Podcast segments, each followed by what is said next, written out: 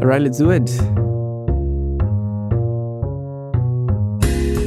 Hey, this is Marx Ruiz Wilson, and you're listening to Into This, my podcast where I talk to people related to the contemporary arts in Montreal.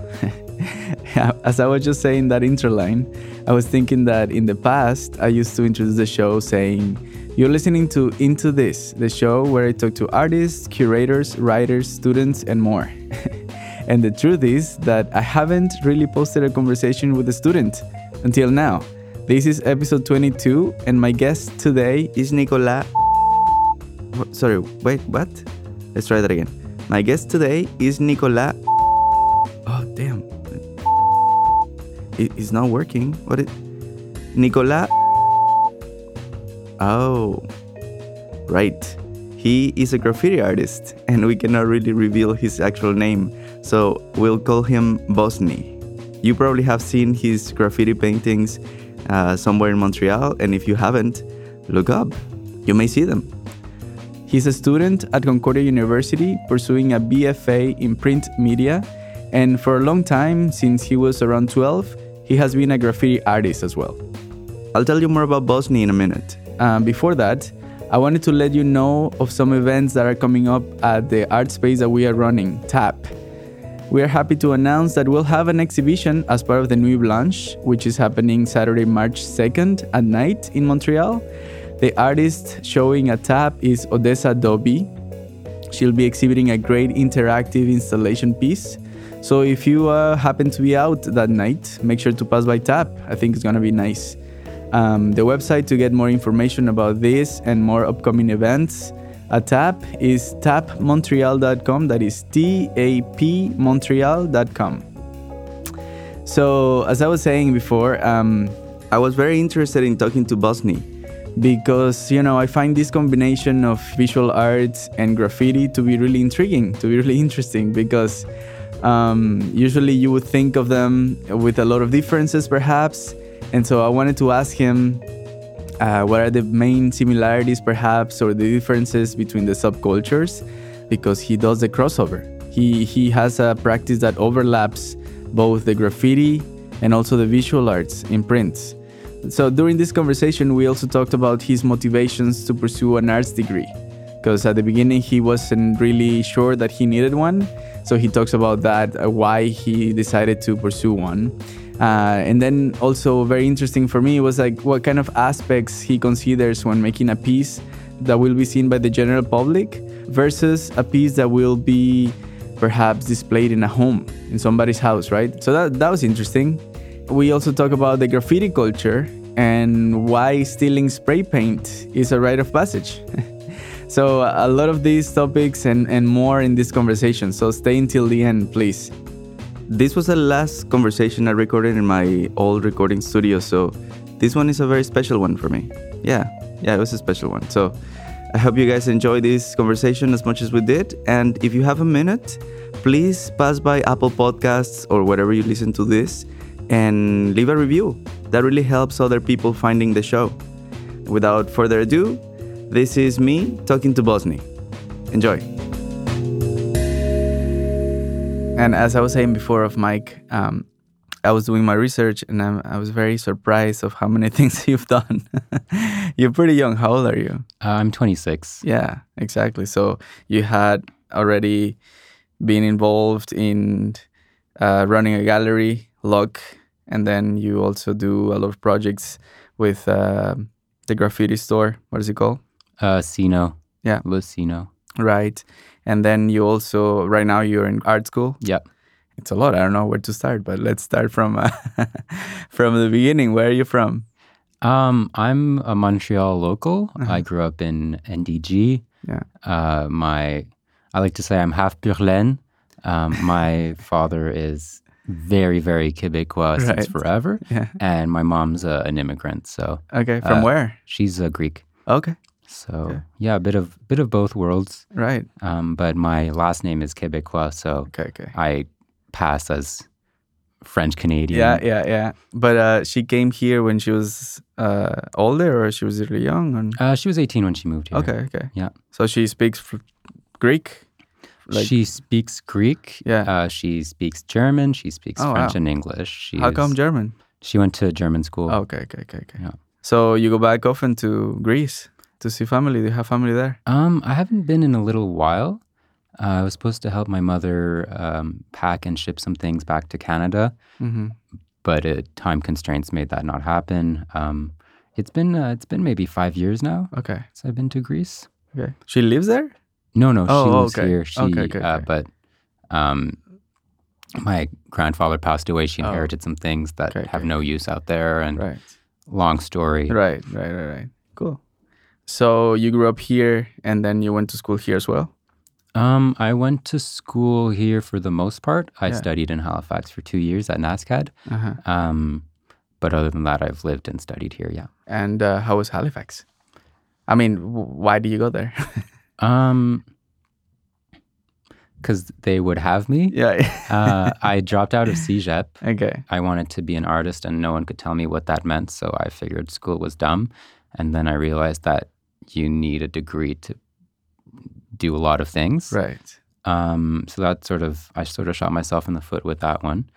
Um, and then I wanted to apply to another university where they would only need one year of CEGEP to let me in and a portfolio. So I saw that OCAD and NSCAD weren't so far. Applied there. The um, the window of opportunity to apply to OCAD had closed. It was too late in the year. So Uh-huh. I applied to NSCAD and got in and went there and had never been to Halifax before applying. And it was great. Okay. So like the process of saying I don't want to go to school, and then uh, realizing that you actually do need a lot of, or some degrees, I guess, for people to to what? That that's my Mhm. question. Like how how do you realize that you actually needed it? I worked in a fancy art gallery. Yeah. And yeah, I would see that no one really cared, but it would be a red flag not to have an art school degree. It's as if it doesn't mean anything to have one, it just means something not to have one. Right. Right. So I realized that it would open a lot of doors if I did have one.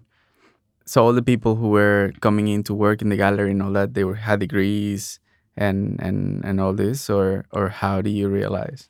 No, just working on the artist bios Oh, and okay. CVs and looking at every artist there having been to art school and yeah, often MFAs, but definitely always a BFA. yeah, yeah. So that really made me realize that if I wanted to be a serious artist, whatever that means, I would have to get a degree. Yeah. How old were you when you were working in that?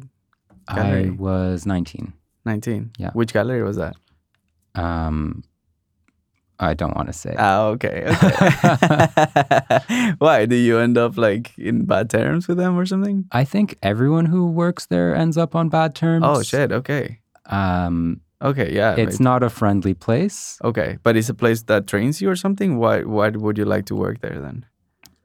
I had just gotten rejected Okay. from the grocery store that I applied to, and they called me with a job offer. I was 19. I didn't For have sure. endless opportunities. and yeah, I, w- I worked there. It was a, I learned so much. I Cool. Yeah, that's it. Yeah. I'm so glad I got that experience. Mhm, mhm. But it was emotionally draining. It was not a pleasant place. right. But sometimes it's the uh, the investment. Yeah. Okay, so you work there when you're 19, and then after is when you decide to go back to school. Yeah, exactly. Right. So you come back to Concordia and you start doing your studies at Concordia. Uh, what do you decide to take on Concordia? Is visual arts, studio arts, Um, I decided to study printmaking. printmaking? I feel as though I, I I like drawing a lot. I have a big drawing practice. Yeah. And I feel as though drawing in university tends to devalue figurative work Uh-huh. and really place the emphasis more on um, gestures and a bit of performativity into it. Okay. And I really enjoy making images and focusing on formal and figurative elements. Yeah. So I have had a really bad time with many of the drawing classes I've Okay. taken Okay. Okay. Okay. uh, since CEGEP.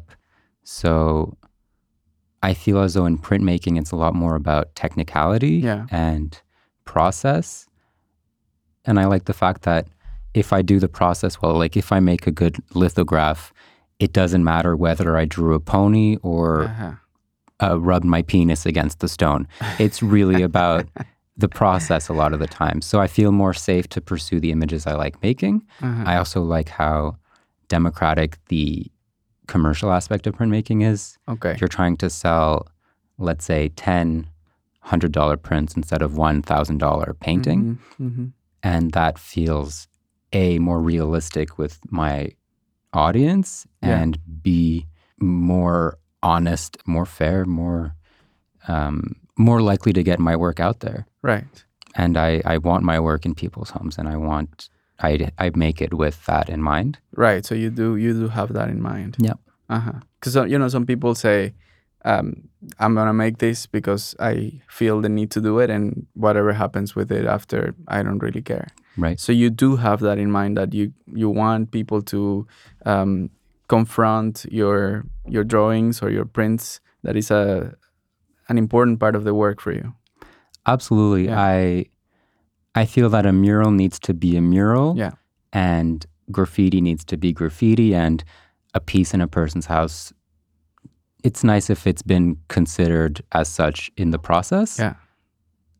I often see people who make a piece, let's say they'll paint a mural and it's as though the mural was painted for Instagram. And then I think to myself, well, why not just draw it on a computer on a wall and just post it directly to Instagram? Why go through the trouble of painting it on a wall if you don't care about the people walking by it? So to me, the the sense of who it's for and where it's going is crucial to the art making process. Right. Right. Right. Definitely. So, in that sense, let's go back to the prints. Sure. Um, so you say that you consider that somebody is going to be living, say, with the piece. What kind of aspects do you consider on that? I like when a piece unveils new parts of itself to the viewers. So when I'm making a mural or when I'm making something that's going into people's homes, I I like the thought of them one day looking at it differently and seeing a new part of it. Right. That's something that um, pushes me a lot that I really try to achieve. And then there's a lot of pieces, let's say on Instagram, that I'll see it once and I'll love it in that moment Yeah. and I never need to see it again. Right. And and that's great and that's a way of Sure. enjoying art. But if you're putting it in a home, it needs to Mm-hmm. to an extent have a longer shelf life. It Mhm. needs to um, I think it's harder to have something flashy, something um, something that's very time specific. Yeah. If I'm making a piece about what happened yesterday in the news, it might not be interesting a year from now. Right. So those are the sort of considerations I make. Yeah. That make that makes total sense. Okay. So um, as we were just quickly brushing on, so you have also your practice on graffiti and on mural. So that goes back, right? Like how how long has it been that? Um, That was before art school and before all this, right? Yeah, I was drawing portraits and I was drawing optical illusions. I drew a lot of optical illusions when Uh-huh. I was in elementary school, like a lot. I did a lot of impossible shapes, which are these, like the Penrose triangle or uh, the Escher cubes, Yeah, yeah, that yeah. type of stuff. Right. I wasn't re- reading comics, I was reading about those things. Um, so, anyhow, I was. I, I was doing art, I'd say, before the graffiti. Yeah. I was drawing. I was drawing a lot of portraits and self portraits Okay, even okay. before graffiti. Okay. But I mean, yeah, the graffiti has been. I think it's been. I started when I was twelve, maybe, so Okay. fourteen years, Yeah. give or take. Started painting walls maybe when I was thirteen or fourteen. Um, so it's it's been uh, it's been a big part of my life, definitely. For sure. So when you were doing all these drawings and self uh, portraits and, and all these things when you were even before doing graffiti, where did that come from? I mean, like uh, you just said that your dad is a scientist. hmm Is your mom an artist? No, my mother's a computer programmer. Okay. Um, my parents made an effort to raise my siblings and myself up to be creative and our own people, um, as my mother calls them, real people. um, and I think that played a big role. Like, let's say we would go to a restaurant and there'd be the um, paper tablecloths with pictures of Yeah, yeah. dinosaurs or whatever that you color in. We were raised to just take that paper, turn it upside down, and draw our own Uh-huh. illustrations on it. Uh-huh. I remember when I was in preschool, it was Mother's Day, and all the kids were asked to make a drawing for their mother. And everyone decided that the illustration they needed to make was a beautiful drawing of how beautiful their mother is, Right. so that they could show their mother how beautiful they think Yeah, she is. Yeah. And I drew my mother some excellent aliens. and she has it framed. She loves the piece. It's still in the house. And so I think It's like, mom, this is what you're to me. uh, I was just like, I knew you liked these aliens, so I drew you some. Oh, that's cool. Yeah. And so my like my parents are nerds. They, I was never raised to really care what people thought of me. Awesome. Yeah. And at a certain age, I realized that people did care and that I wanted them to like me. And I mean, teenager. yeah, exactly. Yeah, for sure. But I think that a lot of the creativity comes from that upbringing of just uh, feeling comfortable and encouraged to create. That is very cool because usually the story that you hear a lot with artists is like, yeah, I mean, I saw my uncle was an artist or my mom or my my dad, you know, and I think it's really cool that without themselves being that, they push you towards you know exploring other stuff, and so, uh, so you do all this, and then how graffiti comes to you? Like, were you going around with friends and stuff, and they were doing it, or just started by by yourself? I started by myself. Right. I when I started graffiti, I didn't really have friends. I was Okay. Okay. Okay. uh, from the start of high school to maybe the third or fourth year of high school. I was mostly solitary, Right. and I'd go on in graffiti forums online, and I'd I started going to the graffiti store at the time, Sub V, Yeah. to all their art shows. There was about one a month, Yeah. and I was the little tiny child in a corner, just observing everyone drinking juice that I would put rum into. And a lot of the older guys were not happy to have some kid, like Kid, where yeah. they like because they were trying to be anyway. They're trying to be ridiculous and let loose and have a good time. And Okay. Okay. Okay. it's if they feel like there's a child watching them, it makes them uncomfortable, and Yeah. understandably so. right. So, but there were a few, like there was, let's say, the DHS crew and GSM and DA had some guys who were really nice to me as well. Uh-huh. Um, so, I don't know any of this. What is this? Is it like stores or no, it's uh, what are these? Uh, groupings acronyms? of graffiti writers. oh, graffiti so writers. Okay. There's crew, graffiti crews, okay. Okay. and they all have their their letters. Mm-hmm. And um, so, yeah, I just threw that in for the few people Cool. Cool. who yeah, would know yeah, those yeah, names.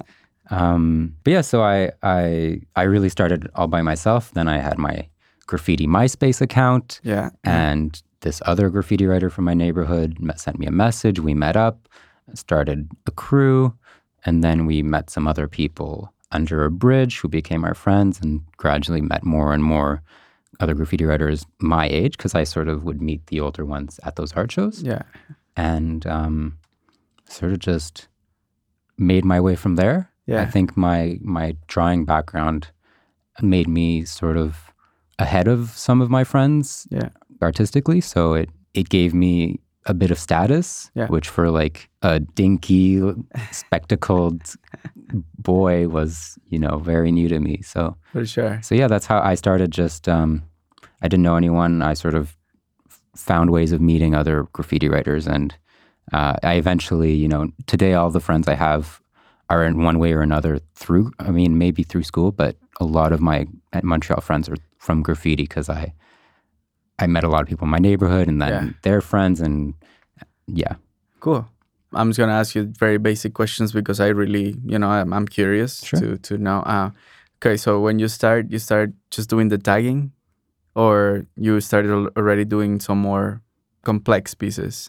Um, so when I was starting, I would talk to this guy Bruce. Yeah. That's his not his real name; it's his graffiti name. Right. Right. On MSN a lot, and he told me, you know, you you suck. Acknowledge that you're terrible, Okay. and just draw a lot. And um, when you are good enough, i.e., in three years or so, Right. then you should start painting because no one will Oh, care okay. that Okay. you're doing graffiti when you're terrible. Okay. So just get better, and then people will care. Right. So I I took that to heart and I was, you know, drawing a lot and not going painting for a while. And then when I thought I was good and I was terrible, I started painting.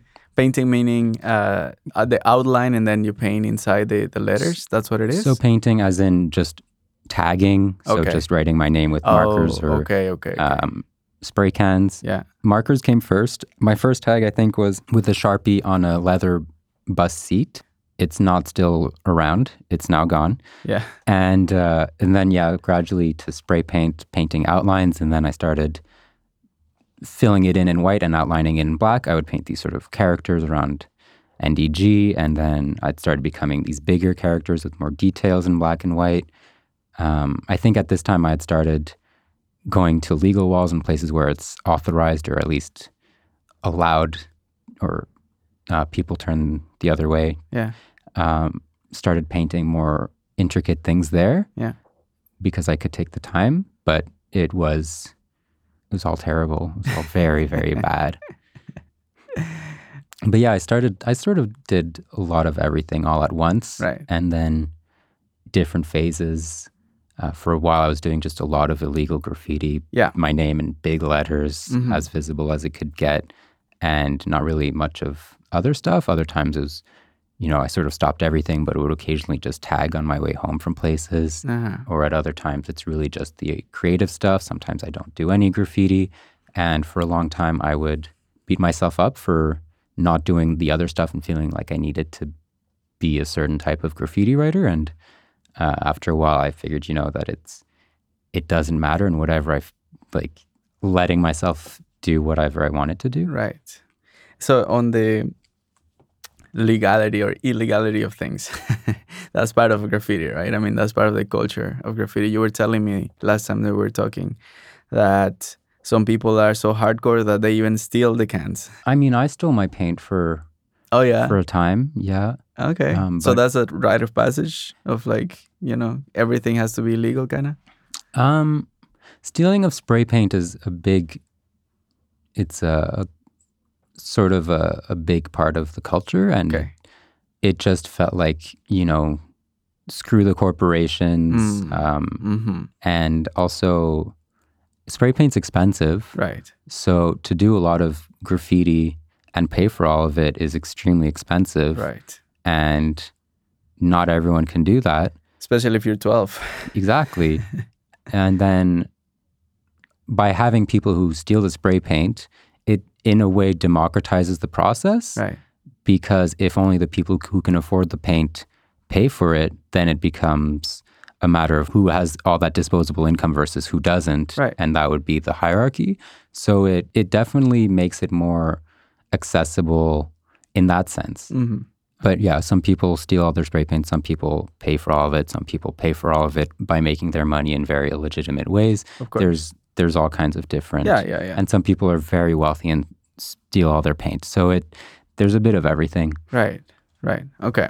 I mean, I'm just thinking that, you know, as you said, like when you start becoming part of a crew, probably, you know, it's a strong bond.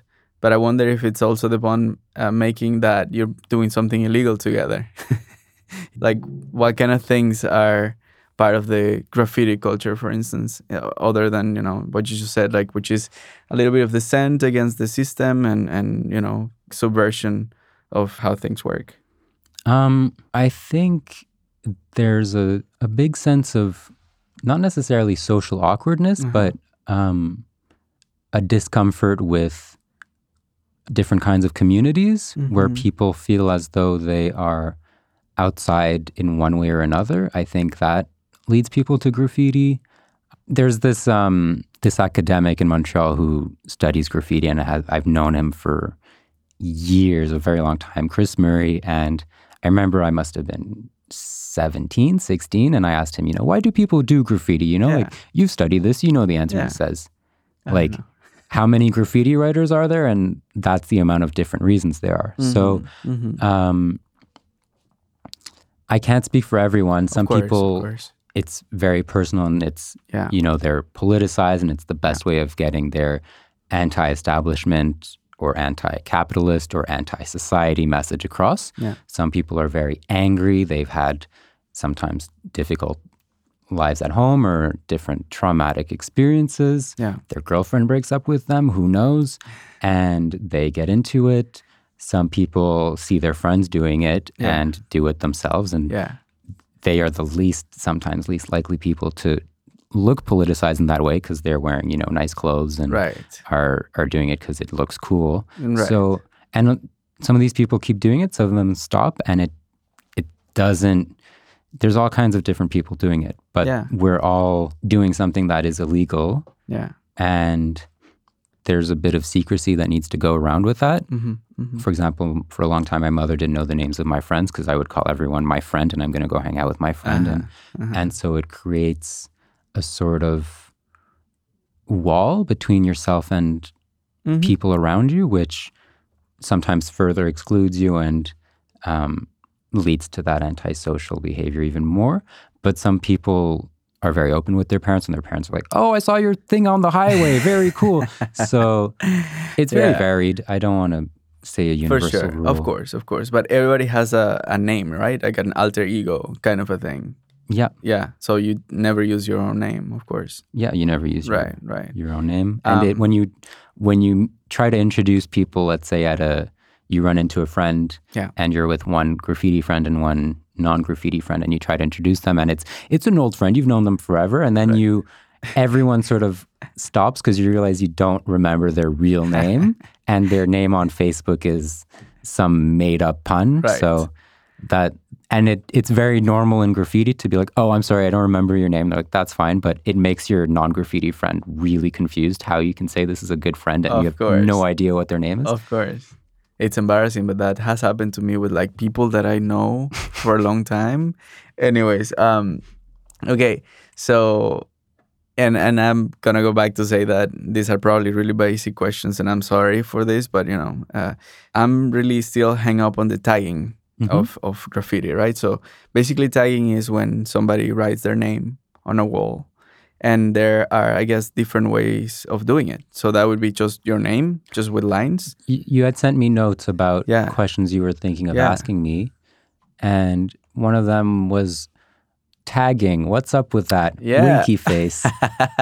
and um, to me, the when I read that, I was thinking about just the tags in the street and all the unwanted visual noise and visual pollution that is produced, and the scribbles, and um, you know, it's it's a running joke among muralists and graffiti writers that you know there'll be people walking by and pointing at a at a tag by one of the people, let's say, who's painting the mural or their friend or whatever, and saying, I don't like that. This I like. This is colorful. This is beautiful. This is nice for the city, but I don't like that. And I mean, it's easy for me to make fun of them, but I get where they're coming from as well. They Right. it makes them feel unsafe. It makes them feel um, it it's foreign to them and they don't know why it's there and it makes them uncomfortable. yeah And for me, my experience is entirely different. So it's easy for me to say, "Oh, well, I don't mind it." But when I when I walk in the streets, when I go to a new part of town, I recognize all the names. I know who they are. Yeah. I know how old they are, what they look like. I know their friends, and I get to say, "Oh, this guy was with so and so, and uh, his girlfriend came out." I it's it's a I'm reading the city when I'm doing it, right and like when I'll start dating someone or when new people come into my life, sometimes they'll hear about my graffiti friends and they get, you know, they know, they start knowing four or five graffiti names and it's as though their their view shifts and Yeah. instead of, you know, it's just a part of the landscape that they try to ignore. They're like, oh, so and so climbed a dangerous thing, or Uh-huh. this guy like Uh-huh. was doing was here, and oh, I like I turned around and I looked underneath a rock and there was your friend's name. So it right it really becomes more of a, a game of I spy personal thing, and it yeah. it's so for me it's very exciting. It's very fun to you know, it changes the landscape in a really um exciting way. yeah But I I I don't feel entitled to get angry or judgmental of people who you know, Mhm. I, I get exactly where they're coming from. Yeah. It's i mean if you think of like a property you know your garage or something and then you in the morning you leave and there's a huge tag yeah. yeah you understand that people get upset for sure And I think the personal aspect of it, it just reminded me of, you know, when you go see a show at the gallery or something like that, and you know the artist, your experience is totally different than when Yeah. you don't know them. You know? Absolutely. Yeah, so it's kind of like that too. It, it it really shifts your perspective for yeah, sure. that's, that's Yeah, a great parallel. It's, it's it's cute a little bit, but you know, it's it's fun too. If you had a conversation with that person and you can have an insight or like an, a way in in a different way than everybody else, it's fun. You know. And also, you, I mean, that personal aspect means you pretty much automatically like it better, or worse if you dislike the person. But Mm-hmm. right. it, you're invested in it Yeah. one way or another. Yeah. And if you bring a friend who doesn't know the artist and you don't explain it to them, you don't explain the personality, they will rightfully feel more lost than you. So, and again, it's to me, it's about bringing that that viewer in. Yeah, I, I still I only know you and maybe one other person who does graffiti, and to be honest, like I sometimes I can't even read. Right. but I, I guess that that's uh, that's because I'm not really used to seeing the tags and all that, right? But I guess it, it makes a difference now that you know I'll be looking out for maybe your name, you know, your graffiti name, and it'll be like, oh, cool, you know. It's a different total feeling. To me, tagging is yeah, Right. it's a more script-like Right. form of leaving your name. Exactly. So it's not no bubble letters, no. Or no bubble letters. okay. um, it's really just letters similar to script. Some there's different variants, different. There'll be arrows or underlines or what have you, but yeah. all it's yeah, similar to script. Okay. And then bubble letters, but that that's not considered a tag. Bubble letters aren't tags, so that's Okay. sort of, um, I mean, what it sounds like letters that are Yeah. uh, made in a way that you can write them quickly, Yeah. um, so that you can just leave your mark in a the shortest amount of time while having it be legible and have your name be known. Uh-huh. And then there are block letters, which Right. here are often called burners, Uh-huh. and elsewhere burners means um, a more elaborate piece. Yeah. So block letters are closer to fonts, let's say, Yeah. in that they are not the most time efficient. They are often from arm's length in height to the bottom of the wall. So they are often much bigger than bubble letters will be Yeah. and um, require more effort in being made. And then after that, I'd say there's pieces. Uh-huh. Pieces are more colorful. They're often done places which are legal or uh, permitted. Because it takes more time. it takes more time. And you also don't necessarily want to spend all your time working on something, spend all the paint, and then have to run and never see that Uh-huh. piece again. Uh-huh. Um, uh, am I missing any? I think that's roughly it. Right, There's, right. I guess there's panels, which is when you're painting in the subway or on a train Yeah. or a, a moving metal surface, A really. boss.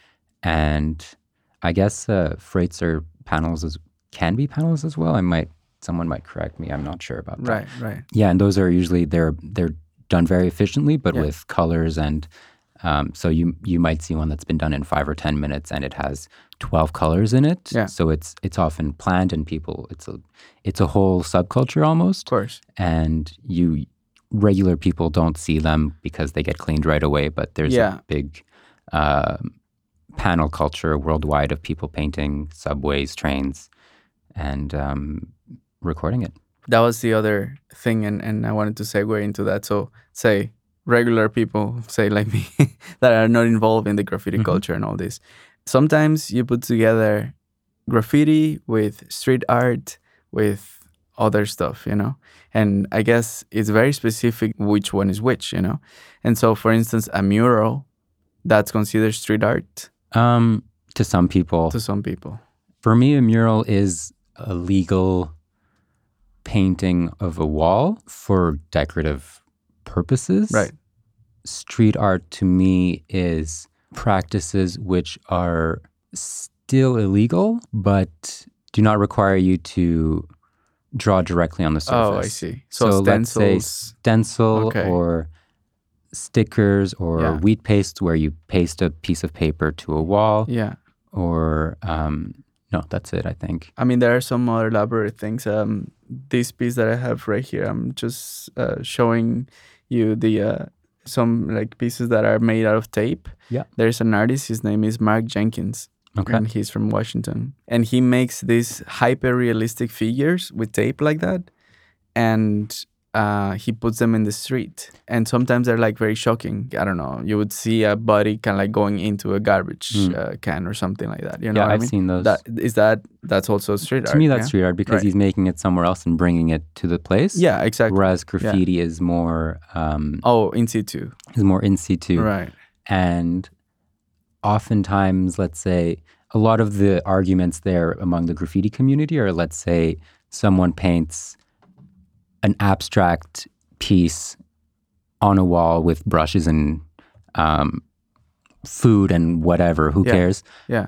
they would say that that's not graffiti because it's not based in letters. And when I would see it, I would think that it's street art. But to me, that's a closer description of what graffiti is. Okay. And then also, they would say, let's say someone does a tag on a sticker Yeah. and would put that up. That would then fall under the category of street art. Right. But they would not like that because they Uh-huh. are based in graffiti. yeah. So, and I mean, I'm not saying that my perspective is the right one, but that's, how that's I what it is. how I that's view it. Yeah. Yeah. And then also a lot of people would say that graffiti is not art. A lot of people in the graffiti community and outside of it would Mhm. disagree about that Mhm. correlation because they don't see themselves as artists. They're writing their name and it's, you know, they could see it as some kind of counterculture Yeah. marketing Yeah. or any kind of personal mission. Yeah. So to say that it's art, well, not necessarily for everyone. What do you think? Um, I I think of graffiti as graffiti. I I think there's a lot of overlap Okay. and there's a lot of artistry and creativity that goes into it. yeah.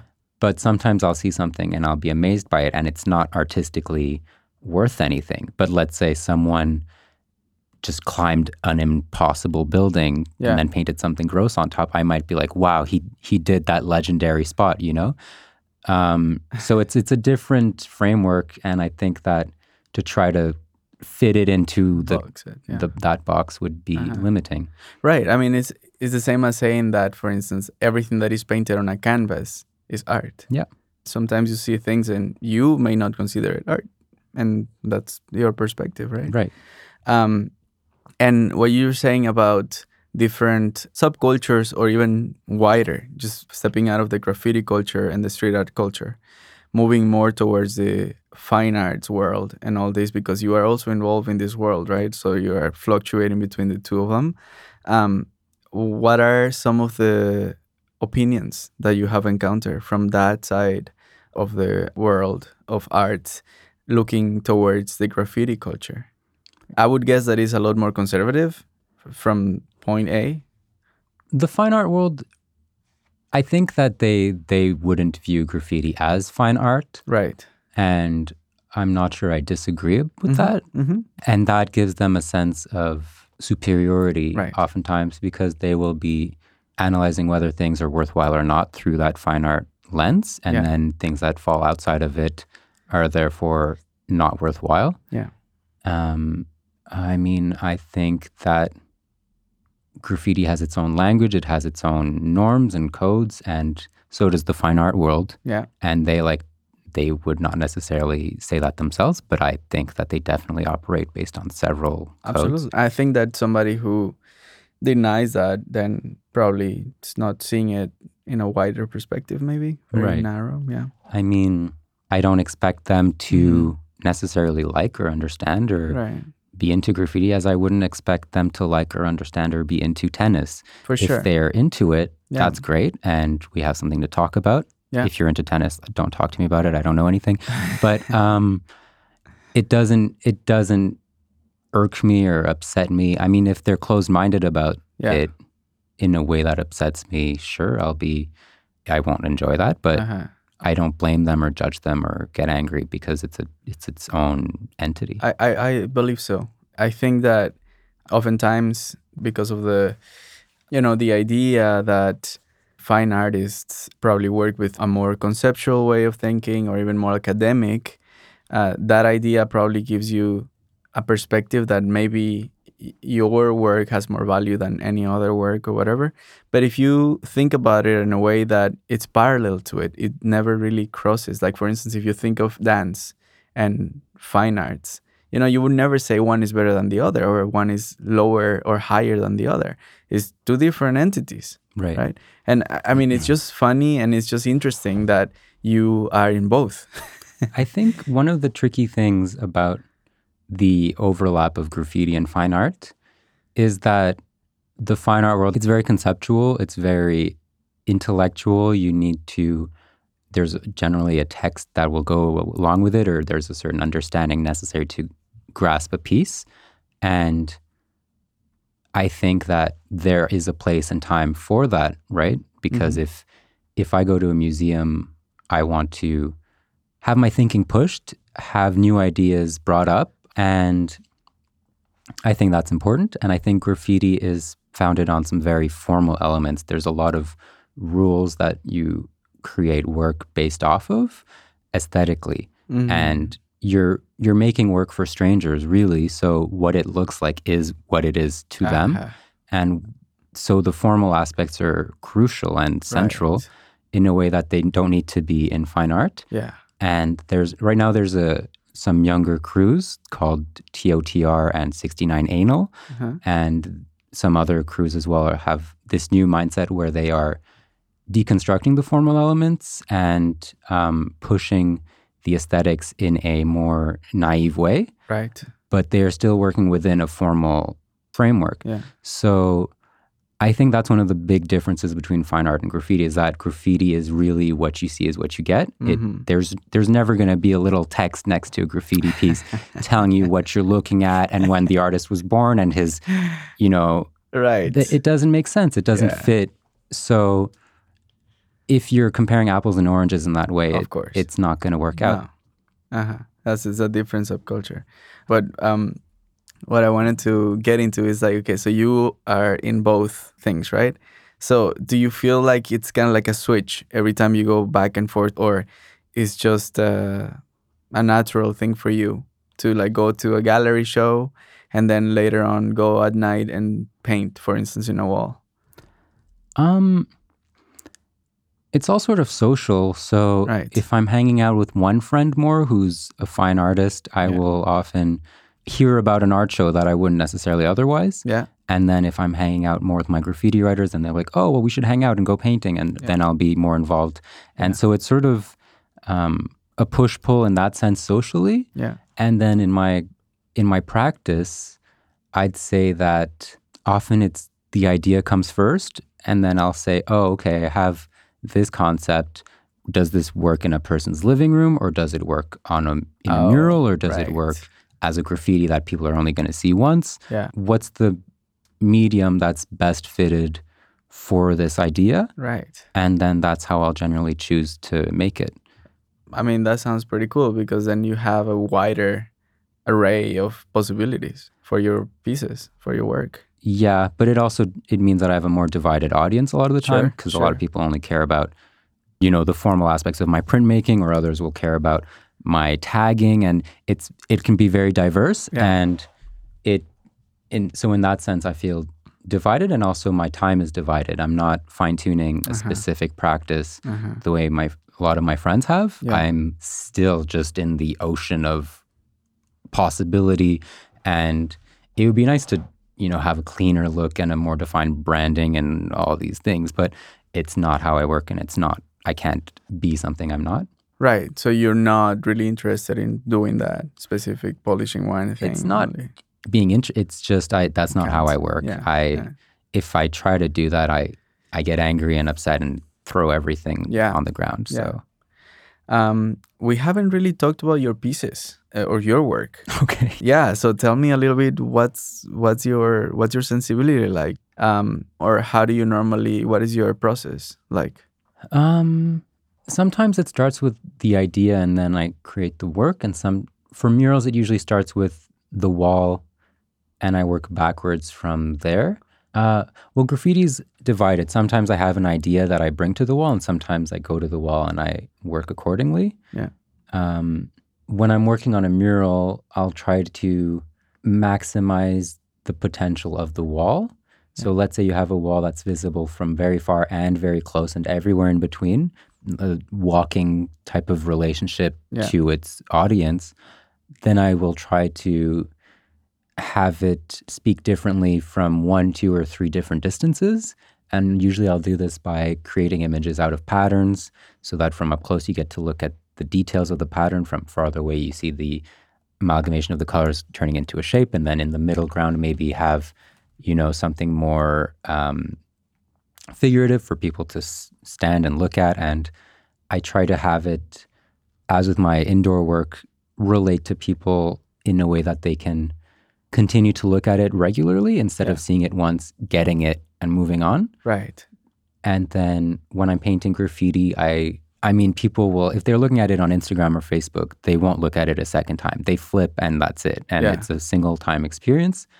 I mean most graffiti writers don't even acknowledge that their work is primarily being seen through a screen Uh huh. because it's they talk about the immediacy and you know being in the street and the location this and that but it's it's highly curated at this point i think um, unless it's you know the illegal graffiti you see in the street but i'm talking about the more applied pieces right, now Pieces. um, so with those it's more about you know pushing an idea pushing uh, a concept and usually what i'll do is i'll i'll play with people's expectations especially graffiti writers expectations of the medium Yeah. and so i'll make it look like it's a print or make it look like it's digitally produced or uh, three years ago i made a piece that looked like it was a computer glitch Yeah.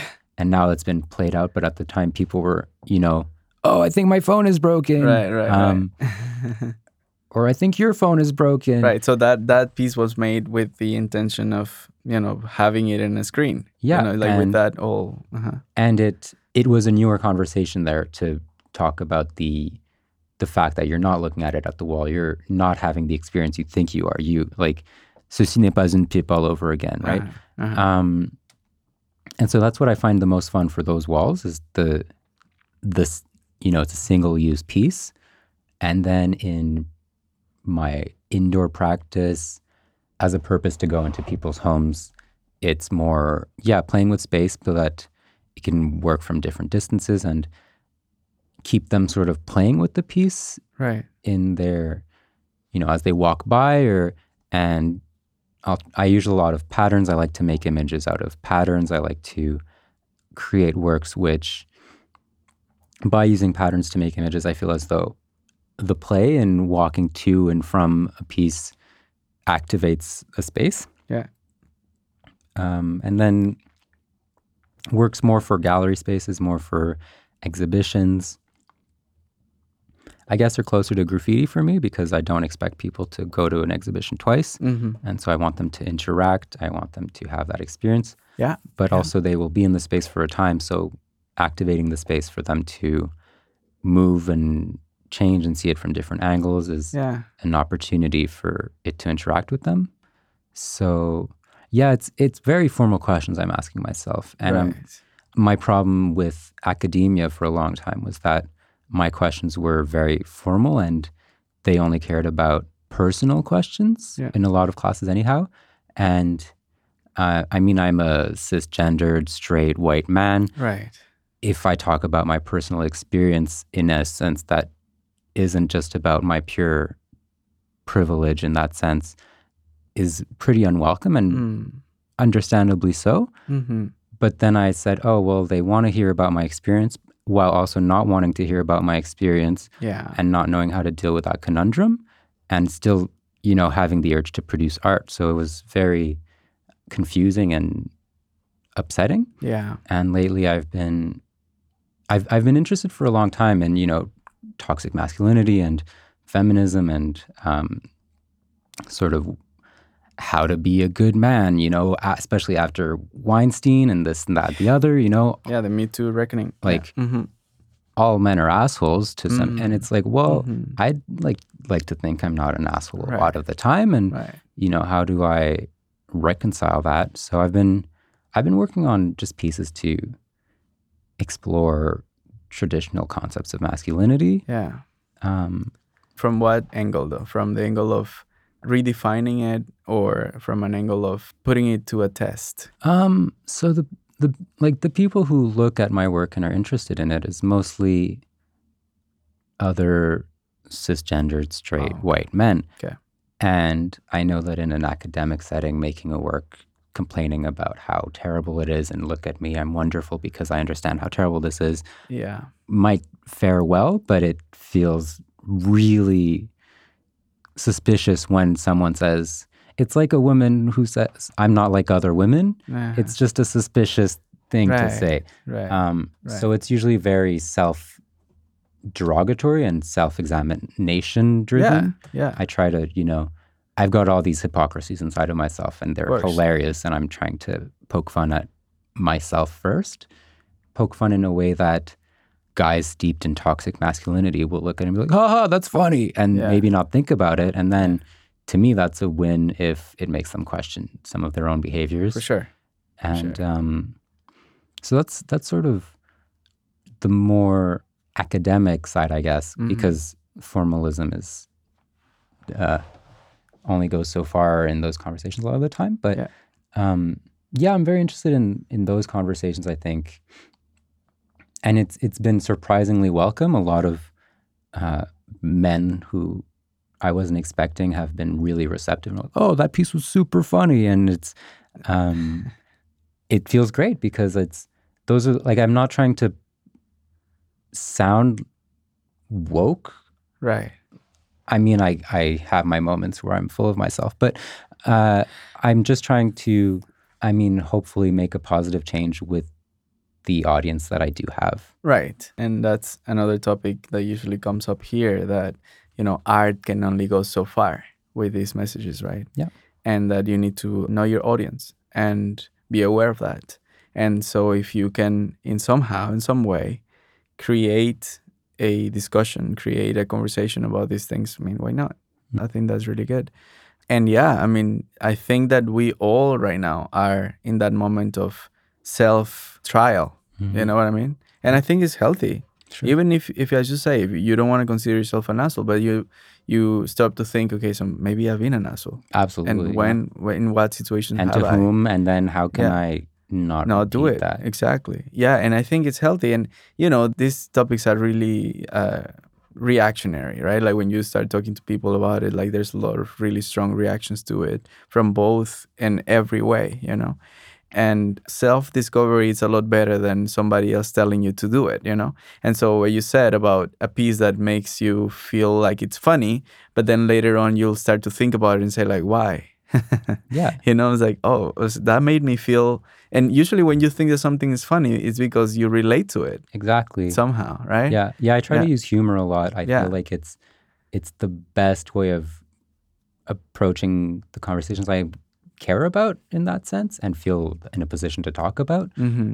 And I also feel as though, I mean, if I'm making work and you know, let's say I write in bold letters, Yeah. feminism and the patriarchy and toxic masculinity. Straight white guys who look at my Instagram will be like, What are you talking about? like, sounds stupid. And I feel like the language often ha- carries different meaning for them yeah. and is off putting and makes them dislike it, be suspicious. Right. And I mean, if if asked, absolutely, like I'm anti-patriarchal and a feminist, and I hate toxic masculinity. Right. Um, but I feel that for the work to speak best, I try to just point out scenarios that are problematic Yeah. and relatable in a humorous way. Right. Um, Yeah. I mean, if you try to be super didactic with these things, it starts to be really boring and really and heavy. These guys work in construction, Right. are mechan like they're not. Right. They didn't go to art school for five years. They're not the same audience as Yeah. a lot of other yeah, you artists see, have. in that in that sense, though, your audience is a lot wider than Mhm.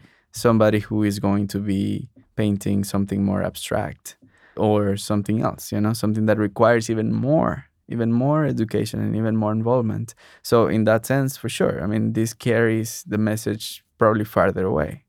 But I mean, it, it's also very interesting to me that, for instance, you you know you were probably 19, 20, and doing your schooling in Halifax and probably doing some graffiti there as well.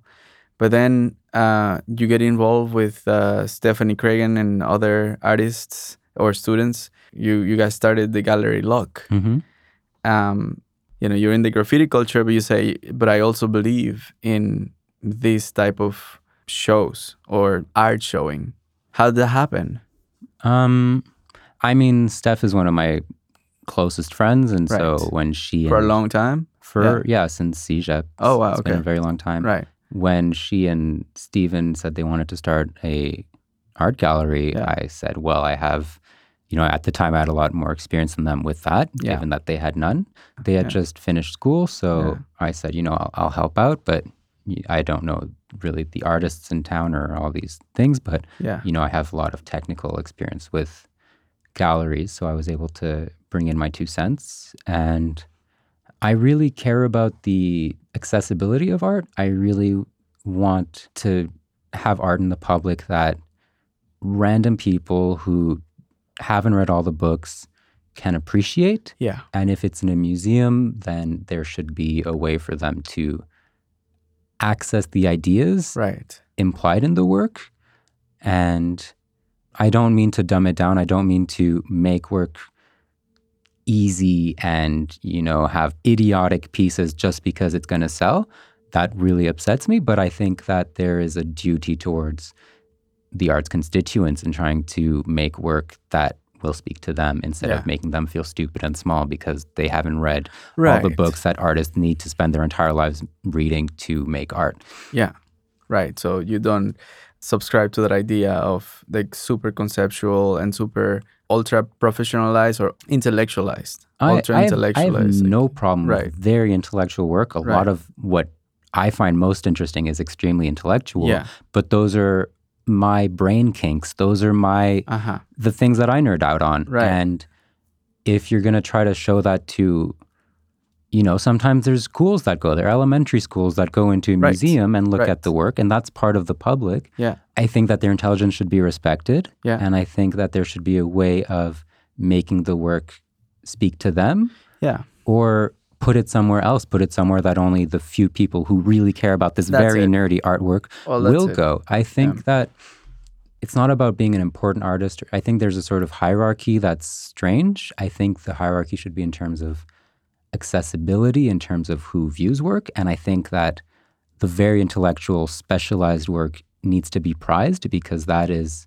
you know, at the forefront oftentimes of Mhm. what is coming up next in art. I think it's primordial to having a sane, healthy, artistic ecosystem. Right. But yeah, know know who your audience is. Always know who your audience is. Yeah. I'd say. So all this goes into the work that you guys did in in Lock Gallery. At least this is your contribution to it. Um, that was what drew me to it. Yeah, Right. and I think that there was no space for young aspiring artists really to showcase Yeah. their work. Yeah. Um, it felt as though there was a divide between the school spaces, so the FOFA, the VAV, Right. university galleries. Yeah. Then there was nothing, and Yeah. then first people five years later in their career, all these other galleries. So we were just trying to bridge, and I think we did a pretty good job in Yeah. helping several artists bridge from one part of their career to another. Yeah. And I mean, I was very stimulated in working on that, and For sure. um, was a it was a nice project. I was happy to be No, part of it. absolutely. I mean, it, it, it looked very professional. It looked like you guys were putting a lot of effort and a lot of time and energy in that in that project. And um, my question on that for you would be, um, after the project uh, ceased to be a gallery, Mhm.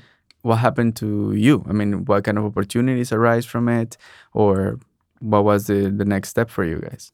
Um, so after that, Steph started CK2 Yeah. with Jessica Kirsch. Yeah. And um, so the thing about LOCK is that it's an acronym of all of our last names. Yes. And then CK2 is thus an acronym of their last names, and the two being the second version of an art gallery Right. for them. Yeah. Um, and they did some really exciting work through CK2. I was really happy to see what happened there.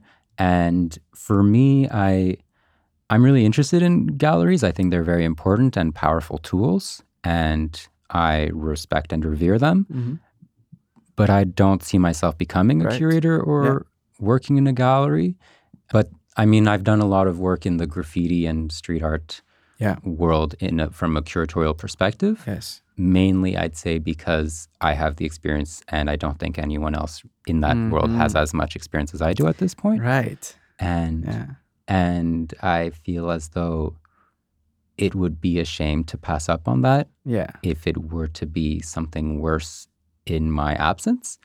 And and it's thrilling and it's exciting to, you know, to create deeper conversations for that community, to push their thinking further, because I think that a lot of what I've gained from art school in terms of pushing my thinking and asking for deeper questions and Mhm. a lot of that intellectual rigor um, is more novel to the graffiti community, which is Yeah. highly formal. Yeah. And so to bring that to that world has been a great opportunity and very exciting, and I'm happy to do it. That's very funny because it seems as though the graffiti community is more formal and more strict than the art school community.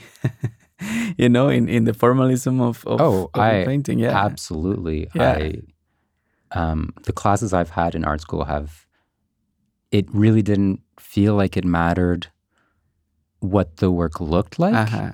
It felt as though what I said about the work was central Yeah. a lot of the time.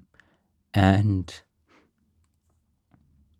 I can see where that has come from. Right. and it feels as though because there's a degree of you know who am i to say whether or not this piece looks good i am a subjective professor or subjective peer Yeah. and my opinion is skewed in that way and i i get that but i've been in classrooms where a student is saying that the work means one thing and it Mhm. looks like it means another Yeah. and it's not always easy and it's not every prof that can challenge that Yeah. Yeah. And so right now you're going through art school still. When are you finishing? i have about i have about six classes left Six classes. so a bit more than a semester Yeah. And then what's after, you know? ideally i'd like to have a decent amount of income coming through an artistic practice Right. of say prints and Yeah. murals and commissions and things along those lines Yeah. that is what i'd be aiming for Right. um, down the line it could be exciting to go to grad school hmm um, and it could not be interesting i'm unsure still Yeah. Um, but yeah, those are sort of the the big. Uh, I'd really like to just keep pushing my my practice. That's that's what I'm most interested. That's in. great. I was recently having a conversation with somebody, and we were saying that there are some galleries that you can probably tell um, that they are approaching the market that is more into street art, for instance. And there are some galleries on Saint Laurent that you can see that that's their market. And it seems to me that they're doing it really well because it seems like there's a thriving community that come to those galleries and they buy the stuff. Yeah. Not only they just go and see what's going on to openings and stuff, but they actually are acquiring those Mhm. pieces. Um, is that the kind of market that you are aiming towards? Um, I feel as though a lot of work that I don't believe in sells very well. Yeah. Um, a lot of pop art inspired pieces. And I mean, pop art is what, 40 years ago? Yeah. So it's very Yeah. outdated. Definitely. And it's really just drawing on pop culture that is relatable. yeah. and so wider demographic appeal and you know from a marketing perspective it makes a lot of sense why it would sell so easily because everyone let's say recognizes pinocchio you put pinocchio in a painting the people who can relate to it Yeah. the, it's a much bigger audience than if i have my own practice and my own thinking and you have to explain the work to everyone who walks in so i get the where it's coming from Yeah. but it often feels um, it feels as though it would stop speaking to the owner quickly. I don't see how it would Uh-huh. be enriching long term for them, and I don't believe in that type of art. Mm-hmm.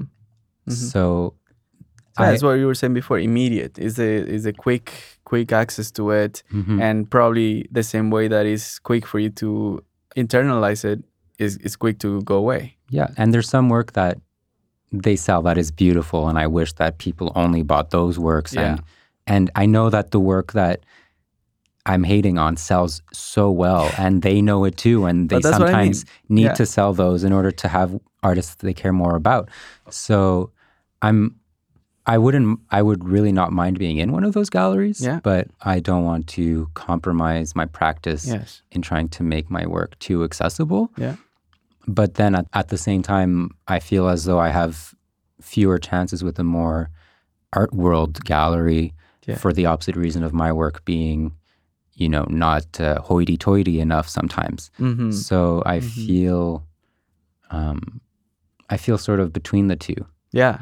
Again, I feel like those galleries that are more accessible and all that, well, that's the reason why probably they're successful economically, just because it's easier access. hmm And sometimes I feel like the fine art world and galleries are too selective, maybe, in their maybe collectors or people who, you know, they invite to their shows and things like that. And I don't know if that's a mistake, maybe, you know, because if you are prone to be interested by that kind of art, you know, the pop art and all that, maybe you have already like a foot inside, you know, and then maybe it needs to be a little bit more education or something for you to appreciate a little bit more other type of art. But I don't really see that crossover happening. i just much. feel as though there's the two sides are in these relatively saturated markets Mm-hmm. um, there's only so many people in the art community who want to go to very in, intellectually like these Right. very specific rather Yeah. art shows Yeah. and it's a vibrant community i love you all to death i don't mean any harm by this and then there's the the mass appeal type of galleries Yeah. and and a lot of my friends are sort of in the middle they Mm. they like the art, they care about the arts, but they're not necessarily artists. They don't really know what's happening in those fancy galleries, but Yeah. they are not attracted to the all of the art, you know, of Pinocchio and Disney characters and pizza slices and Mhm. what have you. Mhm. And I I mean from a purely commercial point of view, it feels as though there's a gap in audience Yeah. But also from a community perspective, this is a whole like it's as if the wider population is just being dismissed, and then all these artists are talking about reaching the masses or speaking to people or trying to make a change, and not trying to speak to all like untapped potential, maybe. Right, right. That that's exactly what I mean. That it seems to me like there's some potential there that is not being really addressed. Absolutely. And I don't know. It's it's just it's just funny because you know everybody really um, complains about how small the art market is, especially in a city like Montreal. Maybe I'm just not aware of the efforts that people make, but it seems like there's some other things that maybe can be done to maybe draw people in. But again, maybe the selectiveness of it has to be compromised. You know? it is a difficult market. If you want to live off of your art, it's a difficult career path and it's no walk in the park Yeah. for sure. Yeah. Of course, that I guess you consider that going into art school. Yeah. Yeah. I mean, I, I, but I mean, I like most of the artists that I know, I didn't really have a choice Yeah. to an extent. Yeah. I mean, all my skills are in the arts. And when I do other things, I sort of, I die a bit inside. Right. So if you're doing art to impress your friends and would actually rather be a anything else, probably just do that and do art on the side. There's like by all means, but yeah, I I feel as though I'd I'd be very unhappy doing Yeah. anything No, else. no, I, I encounter that a lot in these conversations that is is like basically I just don't to see myself doing anything else. Which is I mean, it's a it's a good thing, but also the fact that you enjoy doing it, you know. That's that's a very important thing as well. But I mean, if I enjoyed being an accountant, Exactly.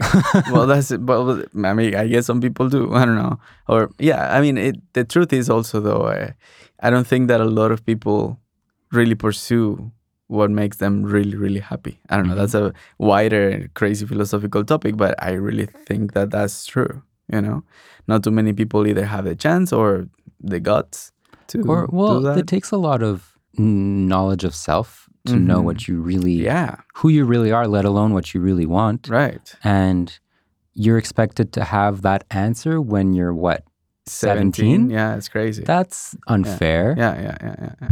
Uh, the i believe that the career paths imposed on us are obscene. There should be way more fluctuation and flexibility there, which, you know, so some people go into art school and that's where they make their connections because connections are important and they definitely that's where opportunities arise for them and it's their best shot ultimately. mm-hmm. So Mm-hmm.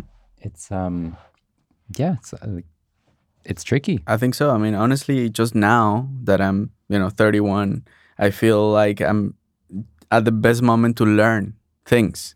And it's crazy to think that I had to choose when I was 15 or 16 what I was going to get Yeah. into. You know, it's just insane. But I guess, I don't know, there's no other better model, I guess. But I don't know. I feel like it's another experiment, it's another try and error, right? Type of thing that go do this or that and then see if you like it or not and that's why I have this project because I really enjoy talking to people that are that passionate that they know that it's a hard thing to do because you know the opportunities are limited Yep. and and the resources are limited and still do it of course that there's a lot more things to be said about that right there's always the privilege and and all those conversations of course adjacent to this Of course. but the fact that you know that that's a tough career to undertake because of this, I think it's really admirable. At least for me, it's like it's very it, it's there's a lot to to learn from that.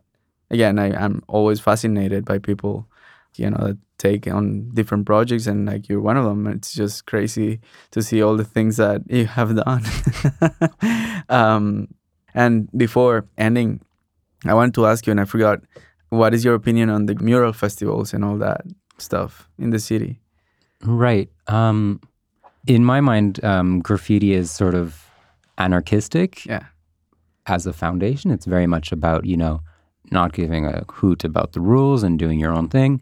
And then muralism is more social. It's more about, you know, community and bringing people in and, you know, creating a sense of um, producing beauty for the environment. Yeah.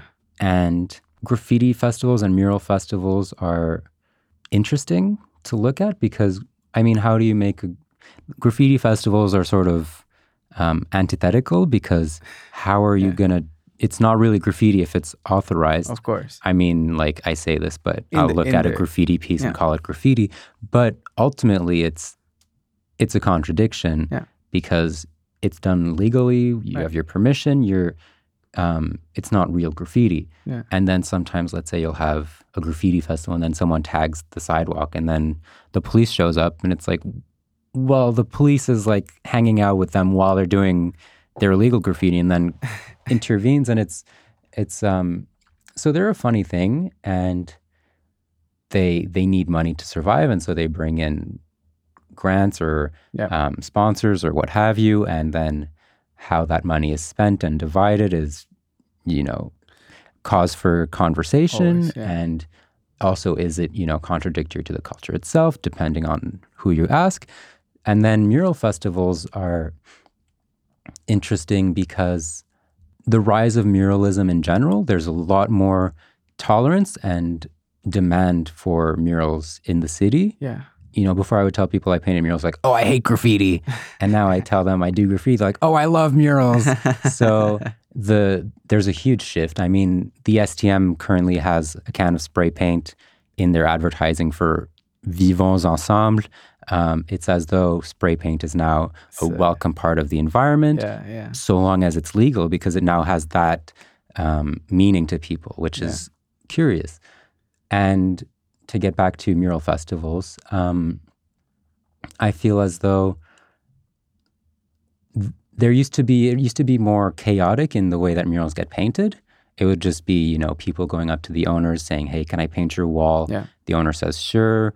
What do you want? They're like, "Oh, like give us a case of beer and like a hundred bucks each," and like that would be like super awesome. Right. And uh, sometimes the, there would be some municipal funding, this or that, but it was pretty loose because they would see it as a way to prevent graffiti. Mm. Yeah. And that was essentially it. They would prefer to have anything painted than gr- Uh-huh. that damn graffiti. Uh-huh. And And that prevented graffiti artists to. I think so, Yeah, yeah. Okay. It prevented them from painting those specific walls. Okay, okay. But at times it would give them paint to then paint the wall of, like, next to it. respect or something. I mean, no, no. If you see a mural, if you're a graffiti artist, like you, you wouldn't go and. Um, the way I see it is that graffiti writers will tag things in a sense of feeling as though they're improving that surface. Yeah. Okay. Um, and that's very subjective. Hmm. And a lot of murals, they feel as though it's too capitalistic or too poorly painted or um, not real cult, not a real part of their culture or what they feel as um, useful or Right. something that they side with, Or and so they'll paint yeah. over it. Uh-huh. uh-huh. Um, I feel as though it's an amalgamation of people's subjective view of Yeah. what is good or bad yeah. and if so a lot of murals will get respected and several will not and that also changes over time Yeah. but currently the acceptance of murals means that there's a lot of people who want murals and i feel a lot of it too is this sort of shift to try every city wants to be a creative city Right. have you heard of um, uh, richard florida and the creative class No. so he's a, I think he's an urbanist, Uh-huh. um, but he he came up with this notion that the future economy will be led by the creative class, who are all the creatives, Okay. um, because a lot of stuff will get automatized, and they have different needs and desires than traditional urbanism required. So it's no longer, let's say, about stadiums or sports or suburbs. It's now about having lively cities that are inviting and Yeah. fun to live in. Yeah. And so there's a, a heavy capitalistic aspect to muralism now in trying to Mm-hmm. attract these international creative classes. Mm-hmm. So having murals now fit into that, it's no longer about the local community. It's no longer someone from around the street who wanted to paint the Yeah. corner shop. Yeah. It's now sometimes these international talents being poached to paint um, murals to attract international. Yeah. It's, it's another landmark thing in the city And- to go check out the wall. And it's it's oftentimes just a new way of making the city look like every other city because it's a lot of the same artists painting in every single city. Right. Right. So the murals in Montreal are feeling less and less like an expression of our personal, I don't want to say energy, but ethos, I guess, or collective yeah. conscience, Mhm. whatever you want to call it. It no longer feels like Mm. a representation of Montreal itself Mhm, mhm. and is more a repetition of what's happening everywhere else. Yeah. And I feel that's unfortunate because, in my mind, so many cities in a creative sense want to be like Montreal and Yeah. are trying to emulate us. As, when I go elsewhere in Canada, they're like, why are you here? right. Montreal's such a great creative place. yeah. And so trying to emulate the creative, the, the rush for the creative class Yeah. is almost shooting ourselves in the foot and then taking a step backwards on that shot in foot because we already are that. Yeah. No, it's true. I mean, and, and I go back to, I guess, what I'm a little bit more familiar with, which is art shows in galleries and all that. Mhm. You know, when people import an artist from a different city, it's usually to see what's up with that city. So Yeah. usually see like what's the conversation there. Yeah. So bring somebody from say Toronto or New York or something, and and that shifts a little bit the conversation here, right? But if what you what you're saying it it's it, it makes total sense because then they, it's gonna just homogenize the whole you know culture of murals everywhere because probably Berlin has one of these I and probably you know somewhere else there, there's the same thing in the fine arts world, though. Yeah. I mean, the Museum of Fine Arts with its fucking Dale Chihuly in front of it. I mean, every like, Yeah. there's Dale Chihuly's everywhere. Yeah, yeah, he's, yeah, yeah, yeah. He's all over the place, Right, And right. it just makes us look like every other city that has Yeah. a Dale Chihuly. yeah Um, But I think that's a little bit more removed from the uh, kind of like thriving scene, you know, like the institutionalized. Oh, but there's some. Ex- I mean, there's Sure. some exciting murals happening here as well. There's Yeah. some really exciting right things. But when people Right. think of what's happening in murals, Yeah, they're thinking of the festivals. They're thinking of, you know, the the easily accessible yeah, art of that. I mean, the easily accessible pieces of Ah, that art form. Just as the museum is right. the most accessible expression, Of course, of course. and it's as though you know, if the museum instead of spending hundreds of thousands or millions of dollars on these international artists, spent that money supporting the career local. of artists for them to then in 10 or 20 years have an amazing art show yeah, it it would seem way more progressive but it's Yeah. just there's no knowing who's going to be a great artist and who isn't there's a risk there that they're not willing to take but the that conservatism Yeah. curatorially speaking is killing us well, yeah. I mean, there's no risk.